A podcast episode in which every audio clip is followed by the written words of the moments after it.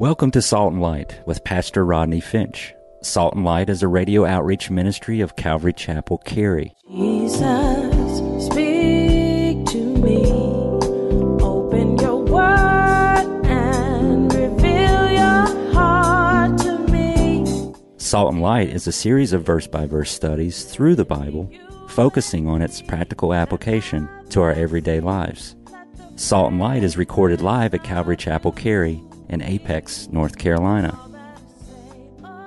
Stay tuned. At the end of the program, we will give you information on how to contact us, so be sure to have a pen and paper ready. Today, Pastor Rodney will be teaching from the book of John, chapter 21. So grab your Bibles and follow along. Now, with today's teaching, here's Pastor Rodney. Just by show of hands, were you with me in the introduction of the Gospel of John? The introduction, the Gospel of John. That's a good number of you. I'm amazed you're all still here. And uh, what a blessing. We, uh, first service, uh, there was a sister in, in, the, in, the, in the audience, and she actually had the date that we started the Gospel of John. I think it was October 6th. And uh, so we've been in the Gospel of John two and a half years and uh, studying the Word. Ain't nothing wrong with it. Somebody say amen. Ain't nothing wrong with it. John chapter 21. We're coming in for a landing in the Gospel of John. Were you with me last week?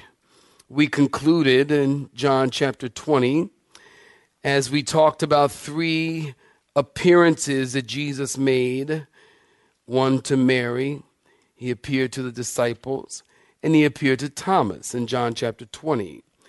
Post resurrection, Jesus appeared to more than 500 people. Post resurrection, Jesus was doing two things. Remember, I told you collecting and comforting. He was collecting his purchased possession and comforting all those who were brokenhearted. We left off last week, the Sun of Righteousness has already risen with healing in his wings. And he did what he said he would do, didn't he? He, he conquered death. Are y'all with me? Y'all awake? Y'all need some coffee? He did what he said he's going to do. Somebody say amen. He conquered death. Before the sun rose on the third day, the bridegroom is gone out of the tomb and completed our salvation, and he proved it by rising from the grave. And I told you and I don't really want to bore you with this, but I do think it's worth reiterating at least once more before we leave the Gospel of John that the Christian faith rests on two things. Number one, Jesus' death and resurrection, uh, or Jesus' death, and then secondly, Jesus' resurrection. And both are equally important, and both are essential to salvation. The resurrection without the atoning death of Jesus would be powerless, and the atoning death without the resurrection would be pointless. So both are equally important and both are essential. I told you and have been telling you through the Gospel of John that the resurrection is the hinge on which the door of Christianity, what saints?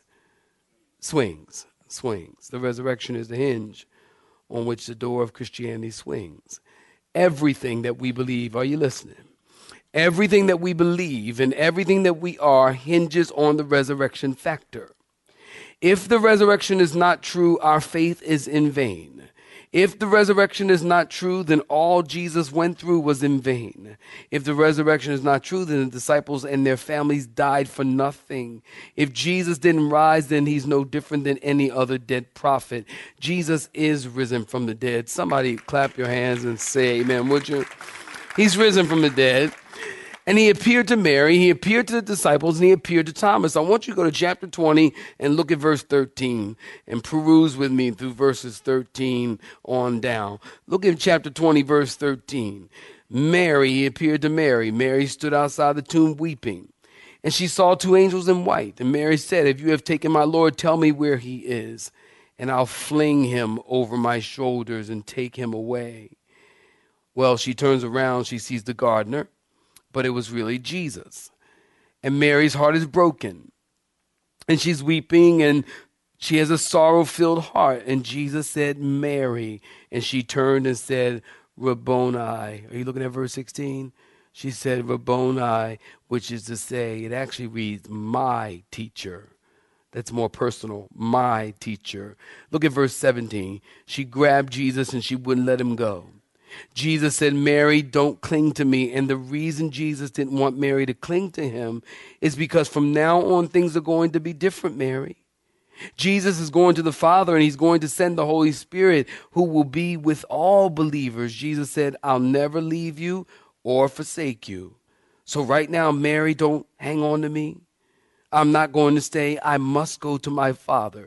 Well, we left off last week in verse 30 and 31. I want you to look at John 20, 30 and 31. Jesus said, John said, and truly Jesus did many other signs in the presence of his disciples, which are not written in this book. Jesus did more signs that are not recorded in this book. But verse 31, but these are written, these signs are recorded. Are y'all with me? That you might believe that Jesus is the Christ, the Son of God, and that being in the state of believing, you will have life through his name. Don't we all know some people who are like hyper miracle? At least that's what I call them. That's what I made up yesterday. Hyper miracle. You know what I mean? They see, they focus on the miracles of Jesus.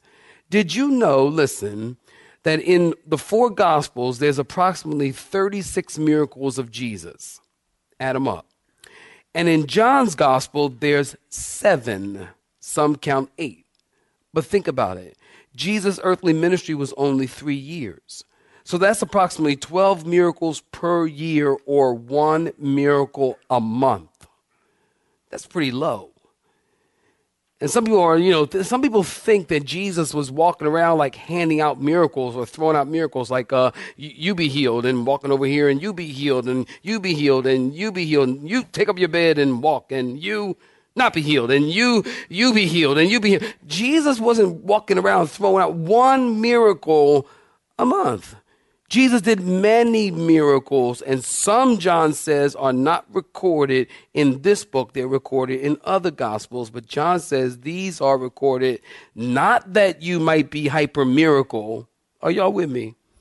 But that you would believe on Jesus. Now, as we come to the last and final chapter of John, John 21, this chapter, you got your pen, is an epilogue or is an appendix an epilogue or an appendix is a story tacked on to the end of a story to pull things together and tie things up. An epilogue or an appendix is a story tacked on to the end of a story to pull things together and tie things up. You might say to put a bow on the box. Luke chapter 24, you might remember, Jesus told them to wait until they receive power. And I get the feeling, listen, that they don't know what to do post resurrection. So, post resurrection, the disciples, they go back to work. But this is no ordinary day at work. What do I mean? I'll tell you more. I've titled this sermon, Breakfast with Jesus. John chapter 21, saints, we pick up in verse 1. John chapter 21, we pick up in verse 1. If you're looking at verse 1, I need you to say amen. After these things, Jesus showed himself again to the disciples at the Sea of Tiberias. And in this way, he showed himself. Simon Peter, notice Thomas called Didymus or twin, Nathanael of Cana in Galilee, the sons of Zebedee, and two others of his disciples were together. And Simon Peter said to them, I am going fishing. And when they said to him, We are going with you, and they said to him, We're going with you. Well, they went out and immediately got into the boat that they might, and that night they caught nothing. But when the morning had now come, Jesus stood on the shore, yet the disciples did not know that it was Jesus. Then Jesus said to them, Children, have you any food? And they answered him, No. And he said to them, Cast the net on the right side of the boat, and you'll find some. And so they cast, and now they were not able to draw it in because of the multitude of the fish. Therefore, that disciple whom Jesus loved. Now, who's that, saints? That's John. I don't know why John doesn't just tell us it's John. I don't, I, he does this all the time. The disciple whom Jesus loved. Just tell us it's John. Say it's me. The disciple who me, me, Jesus, love me, John, said to Peter, It is the Lord. Now, when Simon Peter heard that it was the Lord, he put on his outer garment, for he had removed it, and plunged into the sea. But the other disciples came in the little boat, for they were not far from the land, about 200 cubits, dragging the net with the fish. Then, as soon as they had come to the land, they saw a fire of coals there, and fish laid on it, and bread. And Jesus said to them, Bring some of the fish which you have just caught. Simon Peter went up, and he dragged the net to the land, full of large fish. How many of the fish? How many? How many saints? 153 and although there were so many the net was not broken. Jesus said to them come and eat breakfast. Yet none of the disciples dared ask him who are you? knowing that it was the lord. And jesus then came and took the bread and gave it to them and likewise the fish. This is now the third time jesus showed himself to his disciples after he was raised from the dead. Saints, stop right there. Give me your attention. After these things, Jesus showed himself again to the disciples at the Sea of Tiberias. The Sea of Tiberias is also called the Sea of Galilee. It's also called the Sea of Gennesareth. It's also called the Sea of Chinnereth. The word Chinnereth, it means harp shape, harp shape. Um, so if you look on a map, you see uh, the uh, Mount Hermon, the snow capped mountain Hermon melts.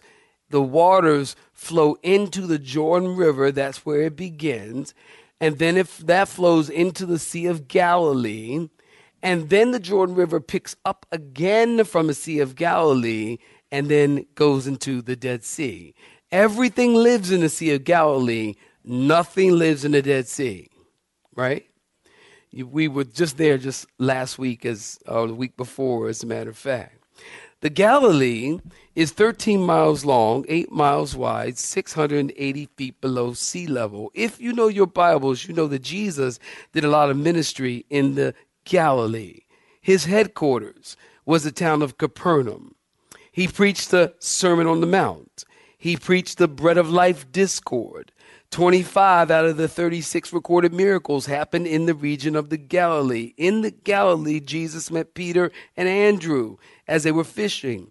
And the Bible tells us it's in this area that Jesus showed himself. Now, before Jesus died, listen to me close. Before he died, he told the disciples post resurrection that they were to meet him on the mountain. Matthew chapter 28, verse 16 tells us Then the eleven disciples went away into Galilee to the mountain which Jesus had appointed for them. Mark, if you're taking notes, chapter 14, 28, Jesus said, After I am risen, I'll meet you in Galilee. Mark 16, 7. Jesus told the disciples, Go tell the disciples and Peter that he is going before you in Galilee, and there you will see him as he said. So Jesus made it clear that he would meet them on a mountain in the Galilee. Most scholars are sure that this mountain is Mount Arbel. If you were with us on our trip just two weeks ago, we were on Mount Arbel. As a matter of fact, I have a picture for you right there. Someone took this picture. Isn't that a beautiful picture? That is the Sea of Galilee. It was beautiful. We went out and had worship, and we wanted a good trip. We went out. Thank you, two people. We had we we had it was beautiful. We had worship out there on the Sea of Galilee, and we had Bible study out there, and if you look far into the distance, you see a mountain, and I think it's on your left. You see there's like a mountain with a peak on it. That's Mount Arbel. Uh, we parked our bus way down the mountain and then we walked up the Arbel. You get to that peak and you can literally look out and see all over the Galilee. As I said, from from the peak of Arbel, you can see uh, Capernaum. You can see Magdala, where Mary Magdalene is from. You can see um, uh, Gadara, where Jesus cast the uh, demons into the pigs. So many scholars believe, and I think they're right, that Jesus told the disciples post resurrection, I want you to meet me on this mountain. Now, the story, listen, actually begins in verse 2. Look at verse 2. Simon Peter, thank you for the picture. Simon Peter and Thomas, called Didymus, or the twin, whose twin we don't know, Nathanael of Cana and uh, of Galilee, and the sons of Zebedee. Who are the sons of Zebedee? James and John. James and John were called, anybody know? They were called the sons of thunder. Why? Because they had a bad temper. You know the story. that people weren't responding to their ministry like they thought they should, just like now. Now, I'm just kidding. And, and, and they went and told Jesus. They said, Jesus, the people aren't listening. They aren't saying amen. amen. They're not saying they're not listening. They're not, they're not paying attention. Jesus, let's call down fire from heaven and burn them up. And Jesus said, whoa, man, lighten up. I came to save people, not scorch people. So Peter and Thomas and Nathaniel, who's from the Galilee, the sons of Zebedee, James and John. Notice the Bible tells us two other disciples. The two others could be Andrew, Peter, Peter's brother, and Philip, because all these guys were fishermen. And they all hung out together. John chapter 1. They're all from a sea, uh, from the same area. They're all familiar with the Galilee. So the only one in the group who was not a fisherman is Thomas.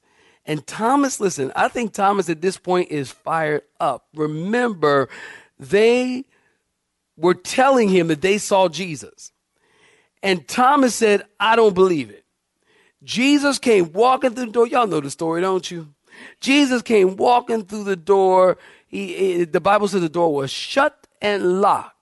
Jesus came walking through the door. He walks over to Thomas. He says, Thomas, take your fingers and put them in my hand. Take your hands, take it in my side, and don't be doubting, but believing. And Thomas said, My Lord, somebody help me, and my God. You know that.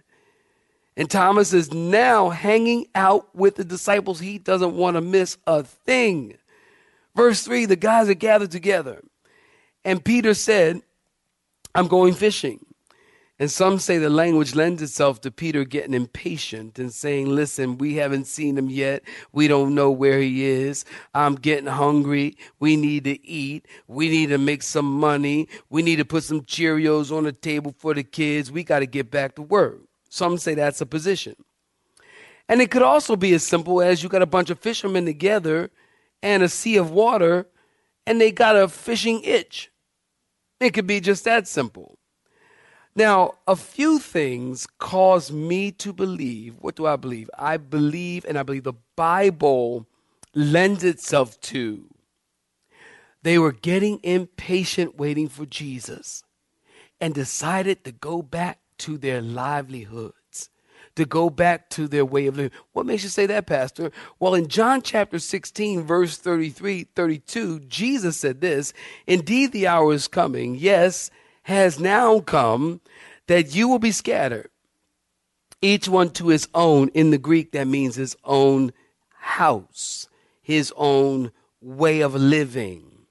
Jesus said that, and will leave me alone. And yet I'm not alone because the Father is with me. Jesus told them that they were going back to their own. Fast forward in chapter 21 and look at verse 15. Jesus said to Peter, Peter, do you love me more than these? Now, the these that Jesus is referring to are these nets. Are y'all follow me? These boats, these fishing lines, this bait, these fish. Do you love me more than you love your own life? Jesus says, Peter, do you love me enough to walk away from your livelihood and trust me to be your Jehovah Jireh? Do you love me enough to trust me that I will provide for you, Peter? Do you love me that much? Do you love me more than these, Peter? So it's very well could be that Peter is going fishing and getting back to his life. Peter says, I'm going fishing. And they said, We're going with you. And immediately, notice they got in the boat. Now, in the Greek language, I'm not trying to impress you with my Greek, I want you to understand something here. In the Greek language, there's a definite article here. They got in the boat. The boat. The boat implies the boat belongs to someone in specific. Possibly, this is Peter's boat. When we go to Israel, we usually go, and we did this past time, to the Gennesaret Museum. At the Gennesaret Museum, you will see that boat. That boat is, uh, that's a picture just taken two weeks ago, actually. That boat is um, a 2,000 year old fishing boat that was found in 1986 when the water level in the Galilee was very low. And a couple brothers discovered something in the mud. It turned out to be this 2,000 year old fishing boat. And they were able to dig it out and preserve it. And it's in the museum on the shore of Galilee at Gennesaret. We go there every time we go to Israel. It's very fascinating uh, to see this, this boat. This boat could have belonged to Peter. It could be Peter's boat. Um, right across the Sea of Galilee. They have a restaurant called Peter's Fish House. Now we usually don't go there. I, I don't. I don't take. I don't take our tours there because I, I don't. I don't really like it. But it's like a tourism spot. But I don't really like it because they serve the fish, like the whole fish with the eyes. And let me tell you, I don't eat nothing that's looking at me. Where my people at? If it's looking at me, I'm not eating it. So and people make a big deal. It's a big, it's a big tourist place. You know, they gonna make them. Everybody gonna get their money now. It's a big tourist place, and people go there. I don't go there because I don't really like the fish, and I think it's just a big tourist spot. It's not that great anyway. But but but but this this this museum, which is right across the the sea, is just beautiful. And so they they walk down the Arbel. And they got into a boat and they fished all night and they didn't catch anything. Now we can learn something. Listen, when you don't do what God has called you to do, then you don't receive the blessings that God has in store for you. Did y'all hear me? I think four people agree with that. When you don't do what God has called you to do, then you don't receive the blessings that God has in store for you. Now, somebody clap your hands and say amen. Notice Jesus called them and he told them, I'm going to make you fishers of men. Mark 117. Jesus said, Follow me, and I'm going to make you fishers of men. Jesus told them to wait for him in Galilee on the mountain. He did not tell them to go fishing. Are y'all with me? He did not tell them to get back to their livelihood. Now, fishing, listen, is not a sin in and of itself. It's not a sin. Fishing's not a sin.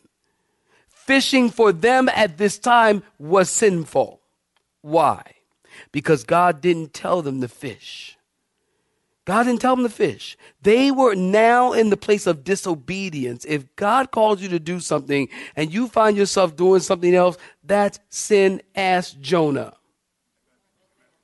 Write that down. Ask Jonah. It's not what God told you to do. See, if I decide, Pastor Rodney, if I decide I'm going to go and become a fisherman for my livelihood, that's not what God called me to do. I would be in sin because God didn't call me to fish for fish.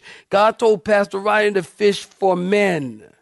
That's what I'm supposed to be doing. And the reason they didn't catch anything is because they're in their flesh. They weren't fishing according, they were fishing according to their flesh, their own will, their own ideas. They were doing their own thing, not God's thing. You can't do your own thing and expect the blessings of God. Somebody say amen. Because something doesn't turn out the way that you thought it should, or a test comes, or you've been in a trial for a really, really, really long time, and you're tired, and you stop trusting God and having faith in God, and go, and then, and then you go fish. Hmm. You know, in preacher world, we say that'll preach. That'll preach. You get tired of waiting on God, and so then you go fish. Or you go do what it is you want to do. You have been listening to Salt and Light, a radio outreach ministry of Pastor Rodney Finch and Calvary Chapel Cary, located in Apex, North Carolina. Join Pastor Rodney Monday through Friday at this same time. For information regarding service times, you can contact us at 1 800 293 0923. That's 1 800 293 0923. You may listen to today's broadcast in its entirety by visiting the Media Library on our website at cccary.org.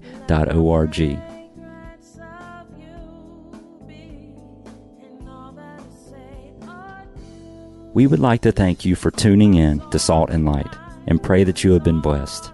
Until next time, may you be salt and light baby.